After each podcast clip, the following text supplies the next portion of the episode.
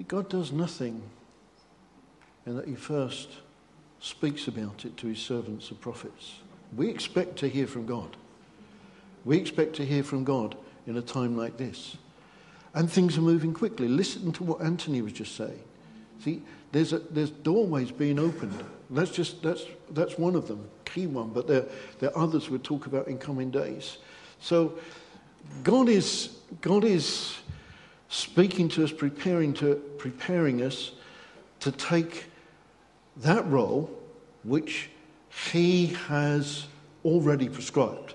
Remember, we said that He retains unto Himself a remnant who are responsible for their generation. The people who are supposed to show what God is really like, supposed to be light in the darkness, salt in the earth. A people who actually are geared and ready to intervene, both corporately in the wider sense and individually. And sometimes it's the individual things, and we'll look at this a bit later on, that lead to the wider things. Sometimes God starts us off in that way, not always. Um, it, it, we can't make a pattern out of it, but there is a, a principle like that. So that's why it's important that we grasp what God is saying to us and engage in it. So let's take a little recap. Let's put that up on, on the, the screen. So we've looked at adventure, we're de- defining it for the sake of what we feel God is saying in the following ways. Unusual, yeah, not necessarily part of our, it may take place as part of our normal life. We'll come back to that later. Daring, yeah, risky, an exciting experience. Yes, that's, I'm happy with that definition. You go with that definition? Yeah? Yeah. yeah. Need to get the timing right need to know God's moment as well as his mind. Uh, very, very key that we're operating when the cloud moves, we move. That's God's timing, all right? No matter what we feel, what we think, we're submitting to God's timing. Very important. And the issue of being prepared to take a risk. Uh, yes. Faith is spelled R I S K. And it's important that we, we're living on the kind of slightly on the edge or completely on the edge. And you signed a contract. I hope that was meaningful. We actually said, Yeah, I'm up for this. Yeah? You remember that? Yeah? Yeah. How many just got back at midnight last night? Only one. One and a half. Two. Okay, so the rest of you have had many hours sleep, you've rested, you're raring to go. Yeah? Good. Could have fooled me. Right. Signed a contract and then started to sample it. Oh, that's what we like. Don't we like samples, free samples? Mm-hmm. Yeah. yeah. We need that thing that Anthony again brought to us, or brought us back to last week, that Holy Spirit discontent as against a natural discontent. When the Holy Spirit stirs us for something more. And remember, at the end of the day, and all the day through, we are the head and not the tail. Jamie shared with that, shared that with us last week. That place of being God's representative, God's people at a given time for a given situation. Today we're going to look at or use the story of Gideon to, uh, to help us look at the points that we want to make in terms of how to engage, how to uh, process this issue of um, risk or stepping out. So we have to be ready to grasp the green. Uh, if we can have a little look at that. Yes. I, I do like to kind of be ready to go when the light turns green. I, I kind of like to be ready to go when it goes red and amber, you know. Uh, yeah. I'm used to being able to go quite quickly. So when I'm not in my car and I can't go quite so quickly, sometimes it's a problem to me and to other people. Yes. Hmm, let's have a look at the little clip. The nudge of the Holy Spirit, that, that moment in God. That, all right, we heard from Judy this morning, she, she kind of, hmm, no, I'm not going to do that. But that nudge was strong enough to say, you know what, I've got to go back and do that. That's the faithfulness of God, where, where God kind of keeps the thing on us. So, you know, I just got, just got to do that. That's how it, I mean, this is walking with God. This is living life with Him. it, it is an adventure, it is fun.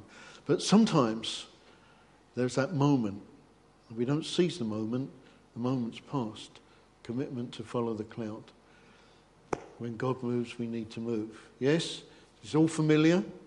We doing okay? Yes? We've got a little clip there. Yeah, I like this one. Leading. Lewis Hamilton, though, has only converted four of his last 10 poles into race victories. So, as Paul said, he is pointing towards the racing line where he needs to be when the lights go out. Nico Rosberg pointing straight at the moment. Sebastian Vettel with a slight angle in his Ferrari as well. Mercedes locking out the front row for the fourth time in 2016. Lewis Hamilton on pole here in Canada for the fifth time in his career. Only one shy of the record of Michael Schumacher. And now he'll see the lights going on above him and it's lights out, and away we go. And the two Mercedes get them on but look at Sebastian Vettel. Sebastian Vettel,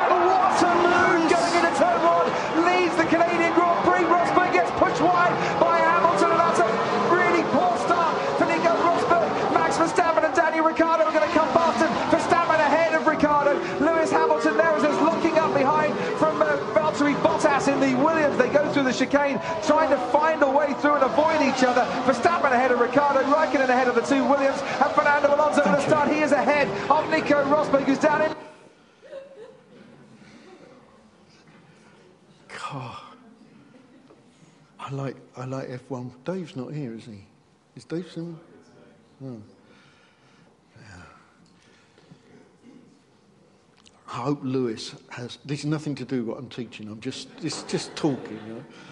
I hope Lewis has perfected his start. I hope he's been practicing yeah, that, because that pole position he seems to get. But boy, to be ready, I know it doesn't turn to green, the lights go off, but you've got to use your imagination.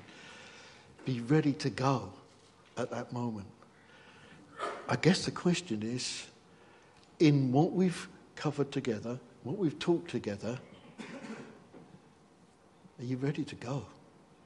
When the nudge comes, when the cloud moves, when the Holy Spirit shows you an opportunity. Have you said to God, I'm ready to, I'm ready to go? You've said, I want to be part of it. You've talked about count me in. But are you on the, are you on the edge ready to go? Geared up for that time. Very key, very important. Uh, recognizing that God has said a number of things, and we'll look at them as we go through. So, Story of Gideon, uh, we looked at that recently. Um, Neil spoke to us when he was dealing with the issue of fear, and I'm not going to go into great detail about that today, except for it is relevant to pick up certain points in that. So let's have a look. If you want to look at it, it's in uh, Judges chapter 6. Um, I'm just going to kind of slightly paraphrase some of it and read some of it uh, Israelites had done evil in the sight of the Lord. They were seriously, seriously oppressed by the, by the Midianites. And uh, they're hiding in mountain clefts and caves, and they plant their crops, and the Midianites come and either steal them or trample them down, and they're under serious um, levels of, of abuse there. Um, and so uh, they cry out to God, and God reminds them about their disobedience. but at the same time, He's prepared to do something. Uh, and uh, in verse 7, when the Israelites cried to the Lord because of Midian, he sent them a prophet He said, This is what the Lord, the God of Israel, says I brought you up out of Egypt and out of the land of slavery. And then he goes on to explain again the things that he's done. Have you noticed God is not afraid of being repetitive? I, I take that.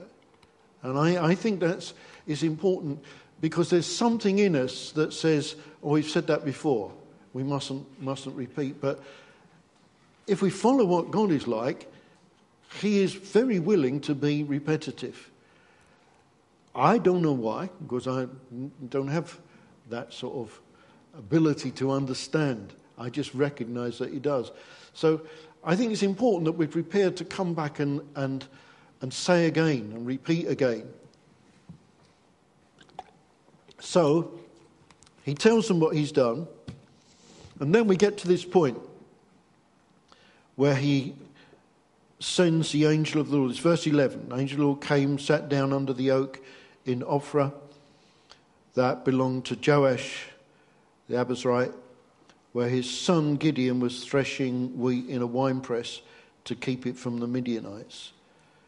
When the angel of the Lord appeared to Gideon, he said, The Lord is with you mighty warrior. But Sir Gideon replied, The Lord is with us. Why has all this happened? All this happened. It's all gone wrong. It don't work out. It doesn't seem as it should be. I wonder where that voice came from. Now the Lord has abandoned us. Mm. Then the Lord turns to him and says, Go in the strength you have and save Israel out of Midian's hand. Am I not sending you? I think we're pretty much aware of the serious um, contrast between the man, what he says, what he thinks, and what he's doing, and what God is saying.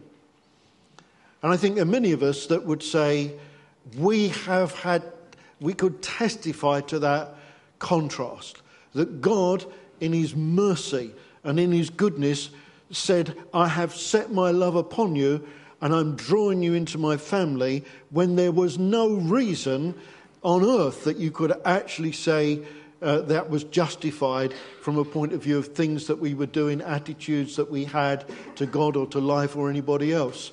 That is God intervening and doing something which God just chooses to do. He chose to set his love upon us. We didn't earn it, we didn't gain it by things that we've done. God did that for us. Go in the strength that you have. Save Israel out of Midian's hand. Am I not sending you? That's the kind of green light. That's the kind of starting point. That's the nudge. That's the Holy Spirit at work. So, understanding that, understanding that God has said to us not only that we are able to overcome in Him, but we're instructed to, to be those who shine in the darkness.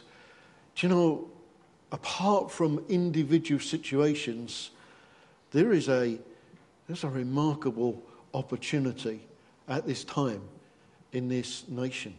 I mean, things kind of happening, the like of which we haven't really seen before. I wonder what God's got in store. Hmm? For a people who's already said, I've called you to punch above your weight. You know? I wonder what he's got. And I think our, I don't know. I can see certain things emerging. But what does he say to us? He's looking for a people who will be willing in the day of his power. He's looking for that level of, of kind of ready to go. That's, that's a, an attitudinal position. That's a position that he looks for a people that, that will step out and risk. And this is the issue at this time.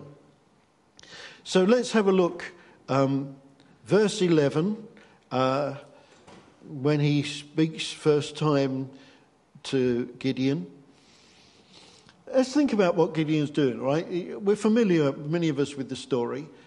He's actually um, seeking to thresh wheat, or corn, or whatever it was, threshing wheat, it says, in a wine press.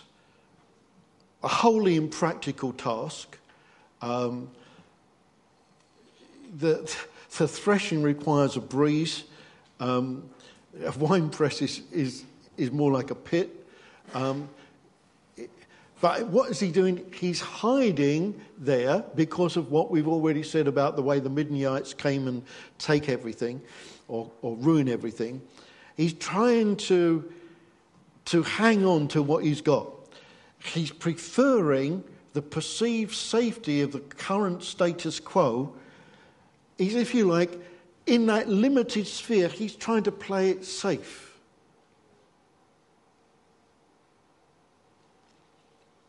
And then he has an option. But we have to realize that the moment he stepped out of that wine press, he was no longer in a good position to guard the thing that he was holding on to. Now, we're not talking about holding on to some wheat, but maybe we're talking about holding on to our reputation, our status, our looking acceptable to other people, um, how kind of not doing something people say that's daft. See, there had to be a letting go of what he could hold on to in favour of picking up what was, what was being offered before him. I guess that's risk. I guess that's the moment of decision, of actually moving. Of course, um, he gets the prophetic word go in the strength, is verse 14, go in the strength you have and save Israel. Uh, am I not sending you? That's fairly powerful. Um, that's the kind of words. Uh, and maybe a little bit different. But you know, guys, when God said to us, serve the community in the needs of the community, at the expense of the community, which led us to all these years of community projects and much of what we've done, that was, a, that was a, fairly, a fairly clear word. God telling us to do something. When God, before that, spoke to us about pouring out the oil, that was a clear word. That's a word that's affected us for 20, 30 years. That's a word that just sent this team into Iraq or us into Dominica or all the different things that we're engaged in. Yeah, was it because we wanted a kind of international ministry or a missionary arm or some nonsense like that? No, just God said. God said to a people who didn't have a clue, and God said, I wanted you to do it differently. When we formed the relationship and operated in partnership with Richard Cole and pioneered something that caused people to ridicule us, you know, God had just said, This is the way to do it. I'm joining your hearts in, in partnership. I'm causing this to happen. When Waggy came to us, as an interpreter for somebody else. And we sensed that actually there was something to pursue with him and began to build that relationship. It wasn't because one day he was going to lead, as part of our network, lead a team into Iraq. It was because we were doing what God was giving us to do. It was that first step. If you like, it's the step out of the wine press. It's the step to move away from where we were. You don't necessarily know the outcome of where things are going to be in coming times as we've sought to do the things that God has given us to do. So we come back again. There's all this stuff he gives about his family, and uh, my clan is the weakest in Manasseh, and I am the least in my family. Yeah, maybe so. But then God, the Lord answered, I will be with you, and you will strike down all the Midianites together. So we have to listen. We have to listen either to all the things that common sense or our eyes would tell us, excuse me, or our voices around would tell us, or we have to listen to what is God saying. What is God saying? And Gideon had to do the same thing. So we have to be ready then to grasp that, to be, to be poised at that moment of time to seize the day, to actually respond according to what he said. How are we going to do this? Secondly, we've got to deal with the fear. If you don't lead, if you don't, it leads to wrong direction because we're listening to the wrong voice. the voice of God is never used to install fear. It may be used to redirect us, it may be used to encourage us, maybe even used to correct us in many, many ways, but it's never to install fear. So if we find that, that the voice we're hearing is actually producing fear, we know that's not something that comes from God. And this, of course, it's the fear of the Lord Himself, which we would never want to go against, never be in that place of disobedience. It leads to making wrong decisions. you see, uh, in verse 15, as we were just looking at, the weakest, this is the voice of fear. It's, there's introspection, there's self doubt, there's fear. All those things come in, but they, that wasn't what God was saying. God was saying just the opposite. In Lamentations, I think we looked at this before um, we see the, the awful uh, destiny um, of Jerusalem because they, they would not listen um, t- to the voice of the Lord. They were convinced, or rather focused, on what they could see. You know, if we're not convinced of our purpose, what is our purpose? To represent God, to show what He's like. Yes? We're all agreed on that? If we're not convinced of our purpose, we're not convinced that God Himself will enable us to do that, hmm, what does that, where does that lead us? That leads us to entertaining the enemy's lies. It can't be, it couldn't be. But if we're convinced of our purpose, that we are called of God, loved of God, appointed of God to show what He's like in this day, in this generation, it helps us to turn away from the entertaining the lies of the devil and the obstacles and the discouragement. You know, I, I remember hearing in the olden days when they were uh, ploughing the field, you know, you got uh, before all the modern stuff, uh, and you've got the horse or whatever in front of you, and you're, you're ploughing the furrow in the field.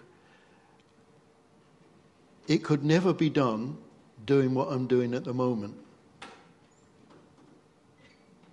You could never get a straight furrow like that.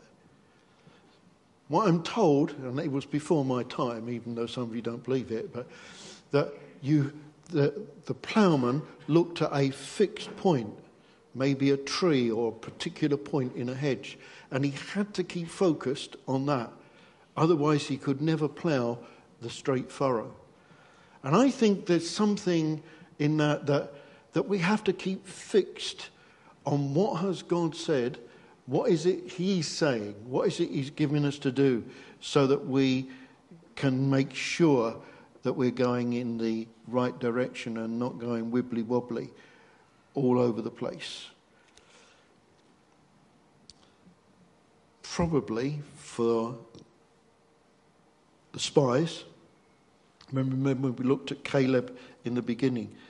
That focus on, on the grapes rather than the giants was important. It wasn't saying the giants are not there, but what they were bringing back was something that was good and positive rather than the stories filled with fear and impossibility. remember how the children of Israel said, You know, we look like grasshoppers in the sight of the enemy. The strangest thing was, the enemy hadn't said that. They had concluded what the enemy must be thinking. You know, I, I don't know that I want to dwell into the mind of what the enemy's thinking. I'd rather hear what God is saying because that is truth and that is purposeful. Remember when uh, at the feeding of the 5,000, um, Jesus was just kind of checking out the disciples. So we need to feed these people. And they began to say, We're too far away. We haven't got the money. There's not enough food. All the things that couldn't be, rather than the fact that, wait a minute, he just said we need to do it. If he says we need to do it, there's going to be a way to do it. See, there was an adjustment that was necessary, consistent with picking up his word.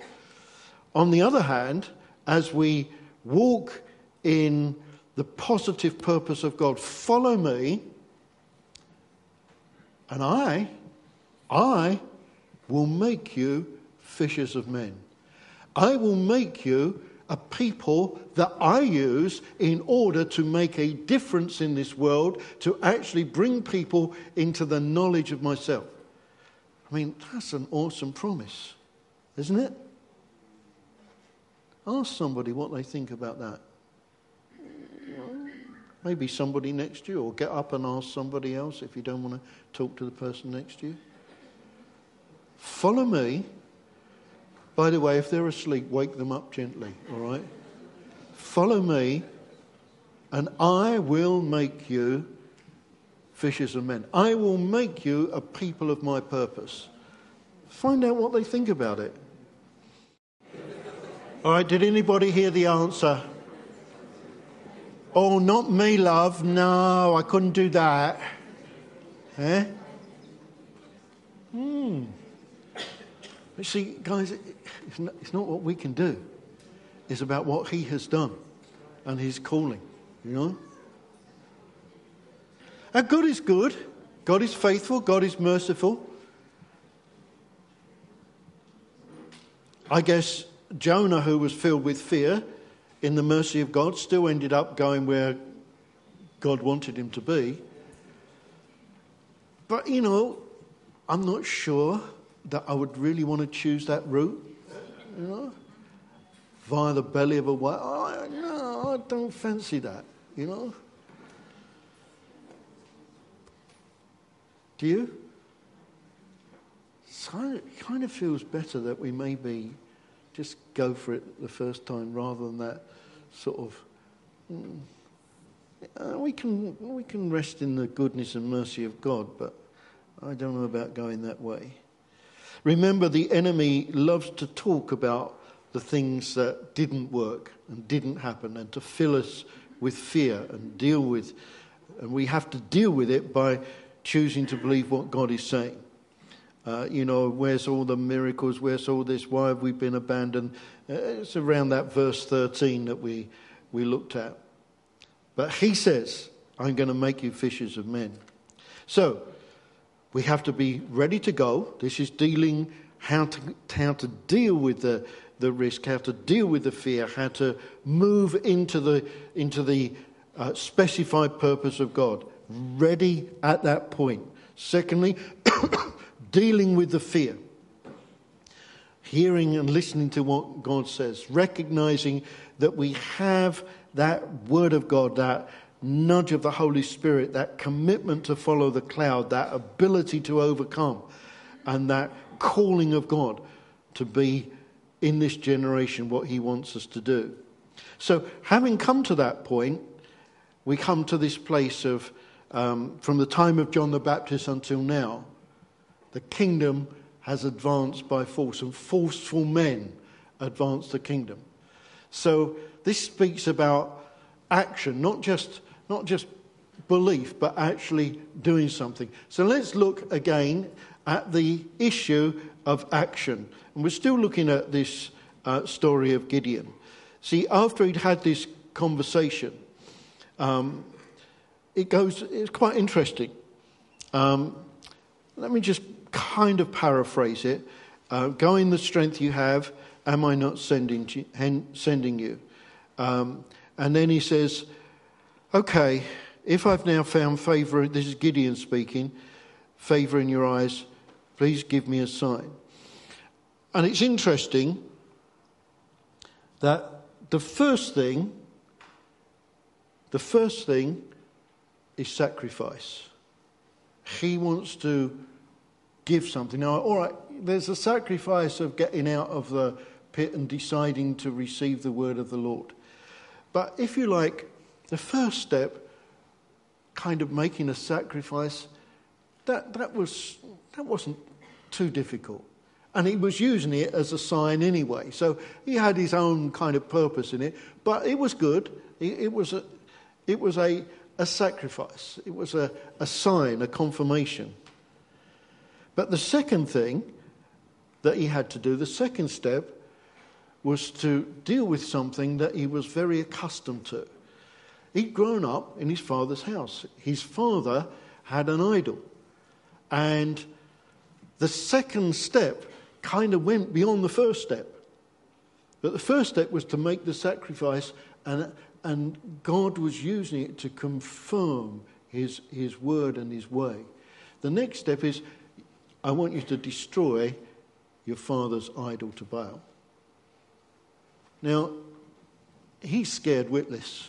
I mean, he's just not, he's the youngest, he's the weakest, and he's now got to deal with something or break a tradition or move out of an accepted norm or engage in something which really wasn't comfortable. You could say he had to step out of his comfort zone. Because what would people think? He's in rebellion or he's gone off his head. He had to do something. So, first of all, sort of not too bad, sacrifice, and God confirms, and, and uh, but then you've got to go and do something. It's like there's a second step. But you see, the second step led to the third step. And the third step was the fulfillment of the purpose of God, the fulfillment of the word of the Lord. It was one, it was two, it was three. You don't take the first step, you never get to the third. You know? And we were hearing this morning what Millie was saying. Instead of holding back, she took that first step. And then a whole load of things just kind of began to come into place as she moved forward in that. I think it's interesting in the timing of God, the things that we hear, the stories that we hear as we share together and bring things and, and hear what God's doing. It's all part of God's word to us. so Gideon, sacrifice, father's idol. I mean, that didn't work out too good for him because he steps out on that and everybody turns against him. They want to come and kill him, and daddy has to come and rescue him. Uh, but it's all part of the plan of God. Didn't kind of look, he didn't look cool. He looked fairly harassed at that point. But then, as later on, he goes and deals with the very thing that God has said. Um, and of course, it's not in the Bible, but he boldly goes where no man has gone before. So. Do you know sometimes you think some of these things should be in the Bible, but we're not allowed to do that, so we just have to. Some of those Shakespearean quotes, I'm sure they should be in the Bible, but. Uh, see, actually, actually, it's very important to understand. For example, we are now where we are and for many of you, you're not aware of this, but um, we had to come out of something that everybody thought was natural and the norm in terms of the more traditional church thing. Everybody was classing as, as rebels. Um, we got into lots and lots of trouble you know, Assemblies of God published against us in their, in their magazine, their national magazine. Um, just coming back, who was I talking to from the Caribbean? Uh, we were banned from the Caribbean by the religious. Of course, that doesn't affect God because he's not religious. But, you know, what I want us to understand, guys, is that, yeah, there were some, some costly things.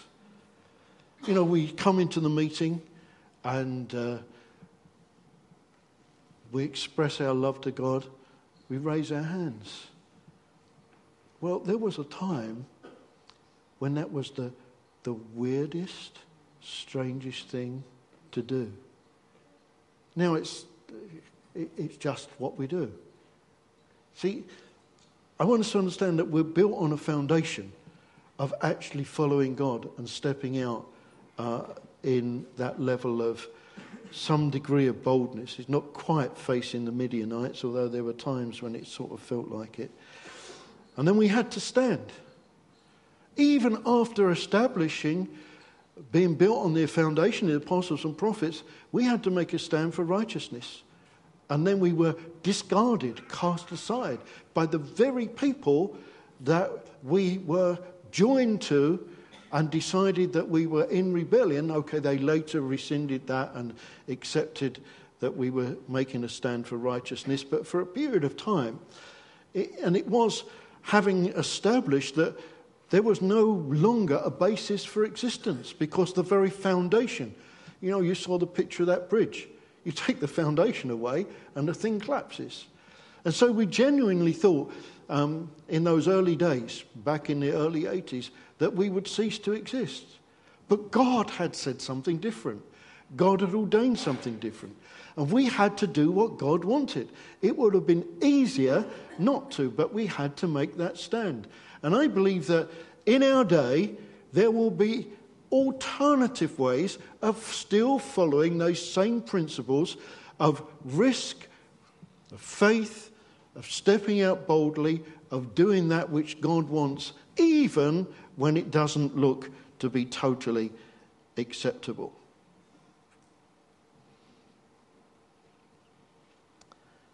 I'm glad to say that God goes with us.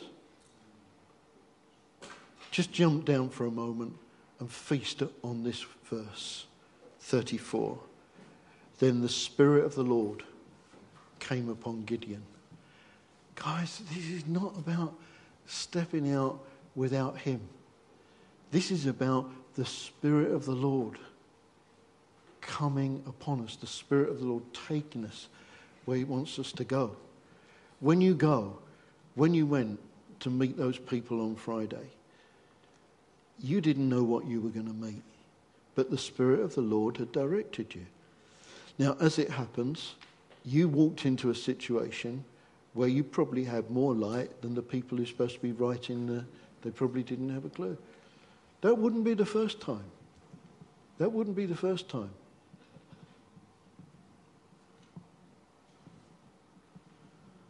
My mind just goes back to uh, Avril and Lisa writing the whole, um, I don't know what you would call it, thing for children's centres. Because the borough, un- under a national directive, in those times was raising and needed to have children's centres. Borough didn't know. They got together and wrote that. So we, we have to see what is, what is right now in our time, in our generation. Very, very key. All right. I love what Jim Elliot, that uh, martyr, uh, that um, that that guy from Ecuador is people killed. You know that.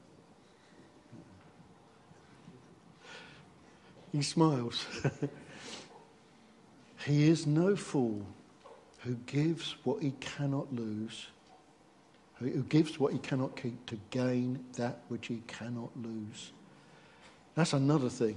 It's kind of in the Bible. You know, the idea of giving that which we can't keep, but gaining something that we can't lose. the approval of God, the purpose of God, the anointing of the Holy Spirit, uh, to walk in His purpose, a thrilling and wonderful thing. So, the final thing exiting the comfort zone. He had to tear down that wrong altar build a correct one. That wasn't comfortable. He suffered that reversal in fortune because everybody turned against him. I think we could maybe, Jamie, have a little look at that. Okay, so um, thinking about exiting your comfort zone and what that might actually feel like. Um, we often use the term. Um, sometimes it's useful to have a feeling associated with it. So, this is something that I've talked with the young people about before. Imagine you're this, this guy here, and you just stepped out right onto the ledge, and you're looking down at potential disaster. Your general feeling at this point is let, let me keep as close to the point of safety. So you don't tend to kind of balance a foot over the edge, you're right back towards, uh, towards the building. Um, imagine you've got a handle nearby. You're going to be hanging on to this pretty good the whole time. As soon as your foot begins to, to slip on the edge, you grab onto the handle really tight because this is your safety. This is what you're trusting in that's going to keep you from the edge. Now, for each of us, the handle looks slightly different. So, as people have been talking about their adventure, they've had different things that they've, they've had to overcome. So, uh, Tia was telling us last time that her handle, when someone is in the, in the wild, out in the world, that starts trying to talk to you is to keep your head down, don't interact with them. So something's unsafe, something's different, a stranger is talking to me, keep my head down. That's my handle. It might be different for, for others. It might be when I, when I feel low and I feel negative about myself, I need someone to encourage me. Let me just say, Oh, I, I'm so terrible and then someone says, Oh, you're not terrible. Great. Okay. I felt unsafe. Now I feel safe. I've got my handle. Because I'm on the edge. I feel vulnerable. It could be, you know what? I, I need a warm body to hold. I need a girlfriend or a boyfriend. Then I'm safe. Then I feel comfortable. It could be, you're a planner. Suddenly you're out on the ledge. You don't know what's going to happen next. I must make some plans. I've got it. I've got my handle. I felt vulnerable. I'm relying now on what I always do to plan and sort myself out. That's fine. It could be that you're a person that when you find yourself having an opportunity like Anthony, like, oh, I'm, I'm not sure if I'm prepared for this. Let me, just, let me just back away, let the other people that normally do it. Okay, that's my handle. That's what I normally do. Now, if we're going to be exiting our comfort zone, not only does it mean that we go out on the ledge, but we choose to put down our handle. So, if we were to illustrate the feeling of this, Nathan and Richard, could I borrow you?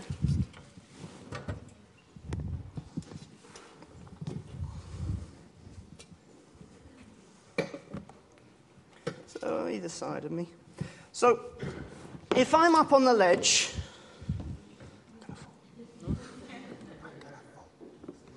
If I'm up on the ledge like this and I'm grabbing the handle, yes, please. yes, if you would also, yes. They weren't meant to know that, no, but you just looked so blank. I didn't, want to, I didn't want to rely on you kind of predicting where we were going with this. So, I'm on the edge. Not only am I feeling vulnerable, but I, the exit in the comfort zone is choosing to let go of the handle. So one would choose to say, I'm not going to do the things that I always do in this situation. I'm not going to rely on that. I've got to rely on God's ability to catch me. And so the feeling is somewhat like this.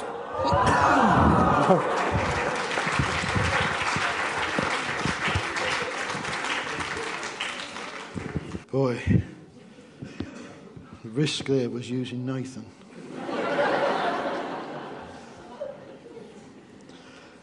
Okay.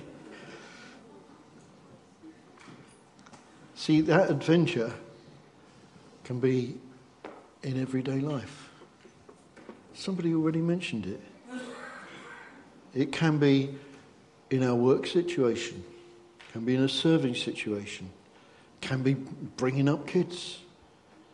Or it can be in something unusual and exceptional. So, not everybody is suddenly going to be told to go and drive on Iraqi roads. But we don't have to do that, but we have to hear God and respond to what He's saying. And if we're doing that, and I'll, I'll help you with this in a second, but if we're doing that, then the whole of life can be open to God's intervention for a specific adventure, a diversion in the purpose of God. So here's what we conclude, and then we finish. Just bear with me a moment.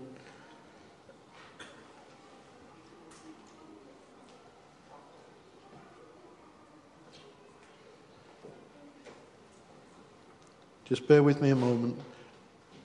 We're just sorting out about the kids. So. Okay, quickly listen to this, and then we've got to sort out with the kids.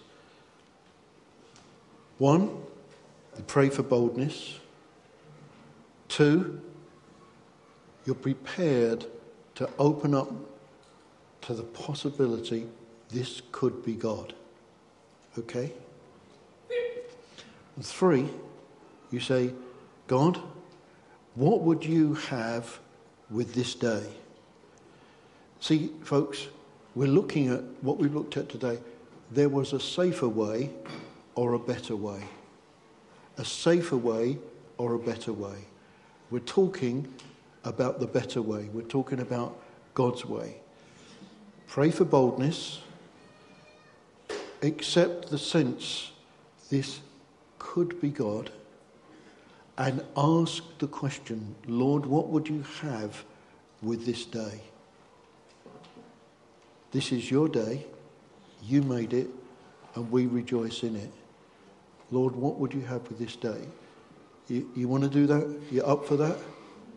Okay, let's stand together.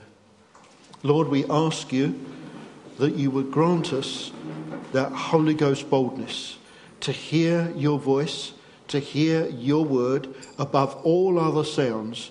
Lord, that you would set us in that place on the edge, that ready when it goes green to go for it. Lord, will you cause us to live, please, with a heightened, this could be God, and a readiness to respond. And Lord, will you help us, please, to have each day on the basis of, Lord, what would you have? With this day. Lord, our commitment is the better way rather than the safer way.